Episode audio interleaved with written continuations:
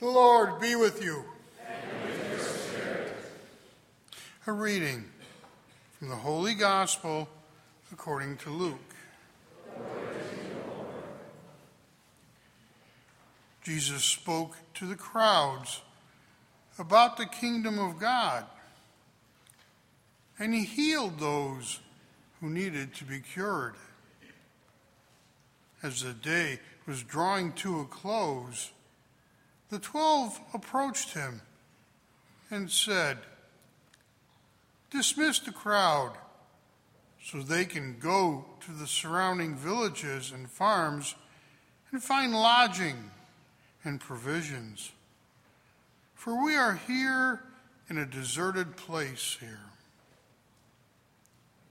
He said to them, Give them some food yourselves.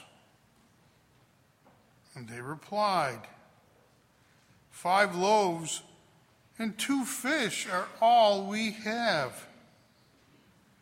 Unless we ourselves go out and buy food for all these people.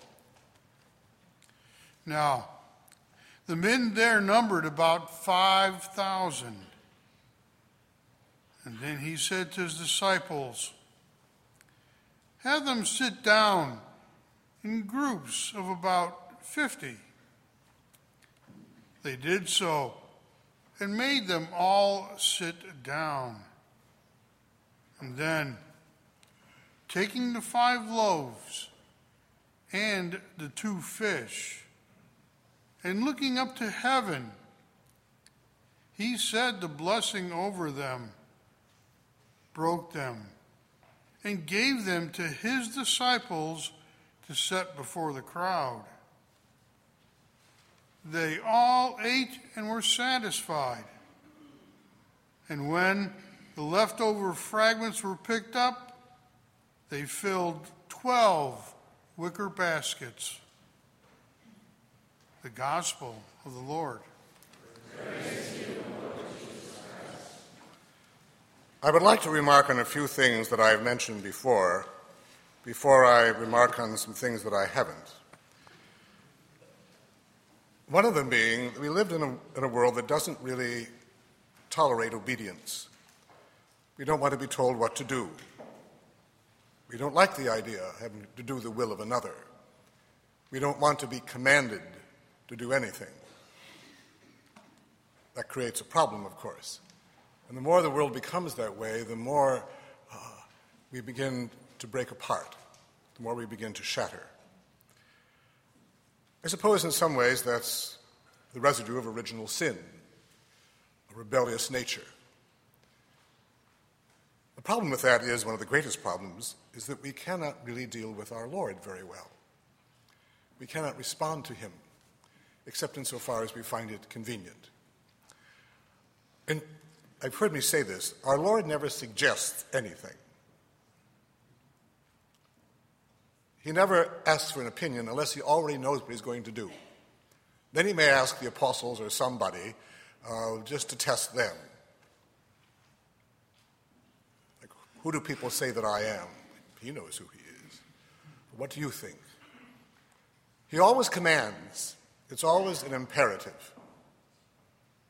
I remember a bishop once, and I heard a priest say about him every time you ask him for an opinion, you get a decision. Well, uh, that might not be a bad thing. Uh, in any event, our Lord commands. The very first words from his mouth when the apostles say to him, Rabbi, where do you live? is come and see. Two imperatives come and see. He doesn't just invite them or if you'd like to, he commands them to come and to see and to be with him. And then throughout the gospel, he continues to do that. At times it seems very strange. Come to me, all you who are weary and find life burdensome. Come, not that I'm open to your coming, or you may, come. It's a command. Take my yoke upon you, take, and learn from me, for I am gentle and humble of heart. And learn, again, a command. We don't want to respond to them that way, do we? We would like to sort of think that the Lord is suggesting this to us. He isn't doing that at all. And we will miss the real heart of the gospel and the real joy of life if we can't respond to the commands, as our world so very often does not. We see that in today's gospel. Our Lord, by his own power, uh, multiplies the loaves and the fish to the people who are sitting there. Uh, and he commands his disciples. But we don't think of that. Have them all sit down in groups of about 50, telling them to do it. Again, as he does with us. And this is true also with the reality of what we are doing here today, of the Eucharist. Uh, our Lord at the Last Supper says to his disciples, the eleven, the assumption is that Judas is left before this. He says, Take, eat, this is my body. It's not offering them something, he's telling them, Take it, eat it. Unless you eat my flesh and drink my blood, you have no life in you. And then he says, Drink of it, all of you. This is my blood of the covenant, which will be poured out for many. Drink of it. It's a command that he gives to us to be here to do what he has told us to do. And then, in today's second reading, uh, but from St. Paul in Corinthians, which is such a beautiful reading, he says, The Lord said, Do this in memory of me. Again, a command to do it. He's not offering us an option. Telling us, and telling priests in this case, that's their real ordination. As priests, when he tells them, Do this as I have told you. And so we are commanded to do it. Come to me, eat, drink. Now, of course, we have to be in the state of grace, and we have to have the fullness of the faith, too. Uh, because we can't receive the bread of life if we're spiritually dead in mortal sin. But of course, there's always uh, the confession of sins and the sacrament of penance to reconcile us so we can receive it again. There are many reasons that people might not receive communion besides mortal sin. They might simply not feel disposed that day to receive communion for who knows what reason. But ordinarily, we would obey that command to come. Uh, now, this is such a great gift. I, I've said this over and over and over again the gift of the Lord Himself, a gift that the world rejects and we take for granted very much because it's so much around us. Um, I happened to have Mass last night at Our Lady of Lourdes. I'm not counting, but as of midnight on Monday, I ceased to be the administrator of that parish. Um, it's been nice going back in a way, but you can't do everything. Uh, so it was good seeing Lourdes again. I said, you know, you're very fortunate to have an adoration chapel here, but of course, any church will do. It's amazing to me that people aren't beating down the doors to get in if they only realized what was waiting for them there and the transformation that can take place. Because the Eucharist not only changes us spiritually because it is the body, blood, soul, and divinity of our Lord Jesus Christ, it changes us physically too. It gives us a power we didn't have before if we only realized it, but we have to be open to it. We can receive the Eucharist and not change at all because we're not open to change. We have no desire to be any different, even though the Lord is striving uh, to transform us into something ever greater. You know, there's something else we need to remember about the Eucharist. We say that God is love. Yes, that's true. God is love. Uh, you and I possess love as a quality. God is love. Is. We, don't, we can't quite grasp that, can we? Is love. Our Lord, then, is the reality of love in the flesh. We are looking at love, infinitely perfect love, which is why the world will never be able to love as, it's meant to love until it comes to know the Eucharist. And further beyond that, there will never be peace on earth, peace in our world, or an end to war until everyone turns to the Eucharist because the Lord is also peace. That sounds like a radical thing to say, but it's true. Um, we keep looking for peace very often in all the wrong ways and in all the wrong places, and love too, certainly, when it's all right here. Here's where we learn how to love, and here's where we find peace. Only if we open ourselves up to it. Uh, so there we are. We have to realize this great gift in our lives. I know I keep coming back to the Eucharist ever since I've been here. Um, but I told you when I came I was going to do that.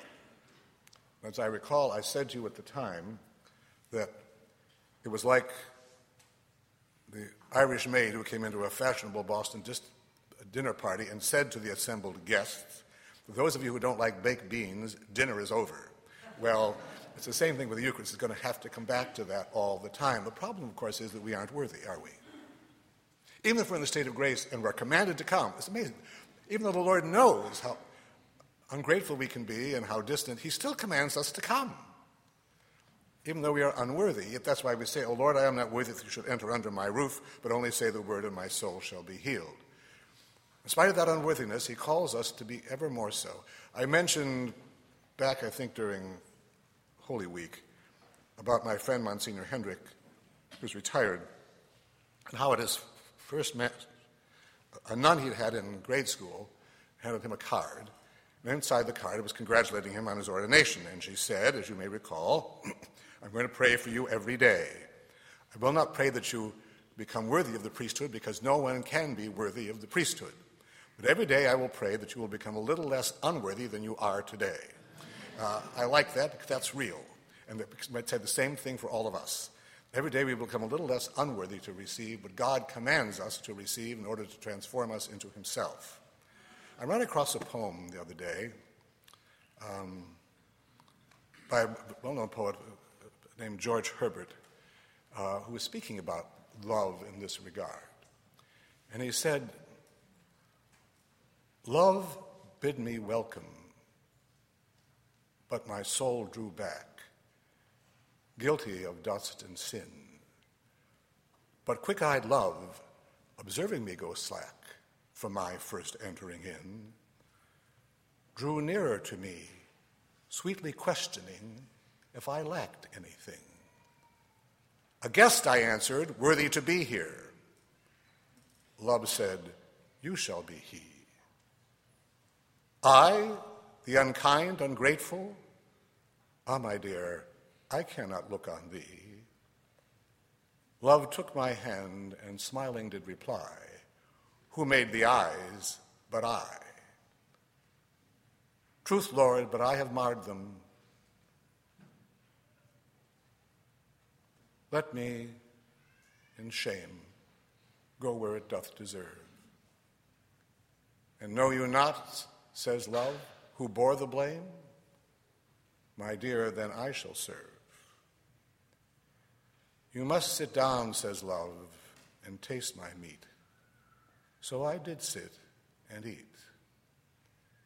And we are called to do the same today and every day of our lives until it's all fulfilled in another kingdom. Let us pray.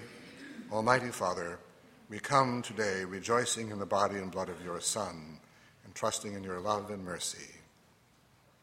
For the church throughout the world, her members will always be visible signs of, of the great sacrament they have received. We pray to the Lord. Lord For all nations of the world, especially our own, they may come to know Jesus Christ in his body and blood we pray to the Lord. Lord For all those who are sick and suffering and dying, they may find great consolation in the Eucharist. For those who are greatly tempted, for those who have left the Eucharist, we pray to the Lord. Lord for a greater respect for human life, especially the unborn, we pray to the Lord. Lord for an increase in vocations of priesthood and the consecrated life. Today, especially, an increase in vocations to the priesthood.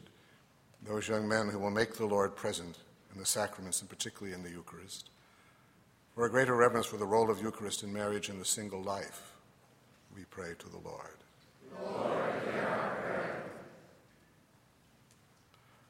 for our bishop, priests, deacons, and seminarians, and for the American hierarchy having spent time in the presence of the Eucharist, they may then be visible signs of what they have seen and heard.